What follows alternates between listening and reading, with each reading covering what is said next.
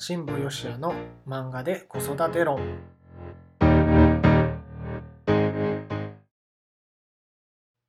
皆さんこんにちは新保義也です。漫画で子育て論今回もスタートをしました。この番組はえ僕が読んだ漫画や実際に見たアニメからですねえ今のって子育てにも使えそうだよねっていうエピソードをご紹介する番組です。さて、えー今回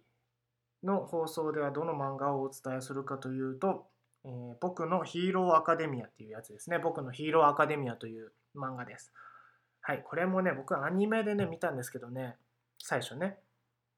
うん。で、その時はね、なんか面白いバトル漫画だなと思って見てたんですけども、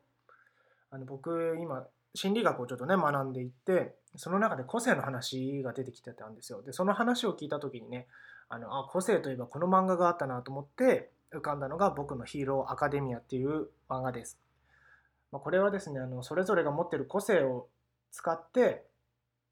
まあ悪者をやっつけていくというすっごいざっくりした説明なんですけども、まあ、主人公のですね、えーデクと呼ばれてる少年えっ、となんだっけな。まあデク君ですよ。はい。デク君がですねあのー個性があるのが当たり前の世の中の世界に生まれたんですが彼はですね何の個性も持っていないという状態で生まれるんですね。であのオールマイトというですねもうヒーローの象徴的な人がいてその人からですねその、まあ、能力をですねこう引き継ぐ形になるんですけどもその引き継いだ個性をですねこうまあまだねうまく使いこなせてはいないですけどもそれを使いこなしながらですねその悪と戦っていくというですね、えーストーリーになっておりますけれども、まあ、今回この僕のヒーローアカデミアのですね、えー第7巻、あ、7巻じゃない、6巻ですね。6巻にね、えー登場するですね、その、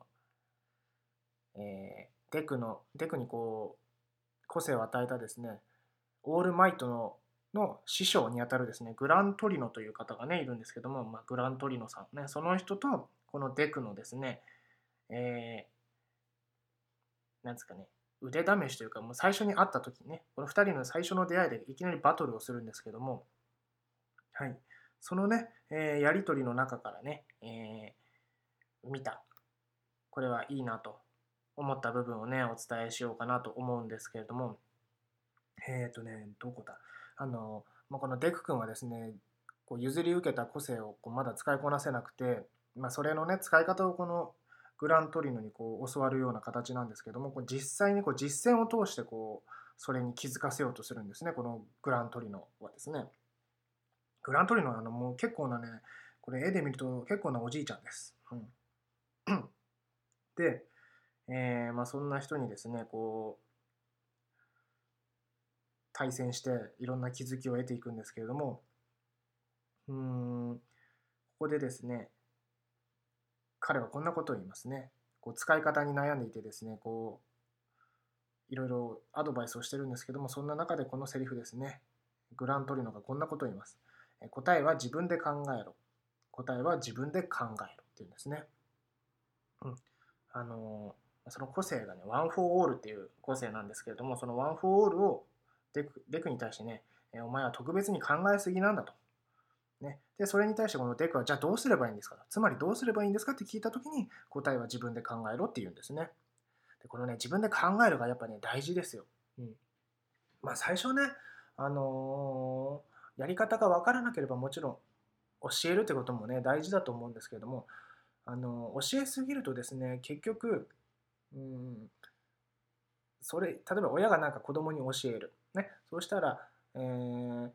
子供はその親が言ったこと以上にはなかなか育たなかったりするんですよね。こういう時はこうしなさい、ああしなさいってっていうふうに伝えていくと、あのその枠の中で終わってしまう。で、である時子供がそれを超えようとすると、親はいや、そうじゃなくてこうだからっていうふうにですね、こう自分の経験とかね、からこう前もってこう答えを与えるっていうのかな。うん、っていうことをするとですね、あのその子供の枠をこう狭めてしまうというのかな。広がろうとしてるのにね子供は自分でその枠を広げようとしてるのにいやそうじゃないからっていうふうに言ってしまうと枠がですねその親が持ってる枠の範囲でしかこう子供は成長しないというふうにね僕は思ってるんですね。だからこそ大切なのは自分で考えるってことなんですよ、うん。ね、答えを与えるではなくてじゃあどうしたらいいのかっていうことをね考えるっていうことがね、えー、とても大事で、えー、その考える機会を子供に与えるっていうこともね大切なんじゃないかなというふうに思います。うんまあ、子育てというかこれなんだろうな教育に近いのかなと思うんですけども、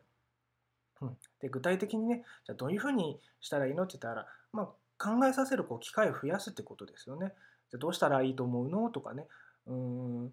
親の答えをこう押し付けるというかお伝えするのはもう大事だと思います。ね、なので、うん、例えば、うん、そうだな何がいいかな。まあ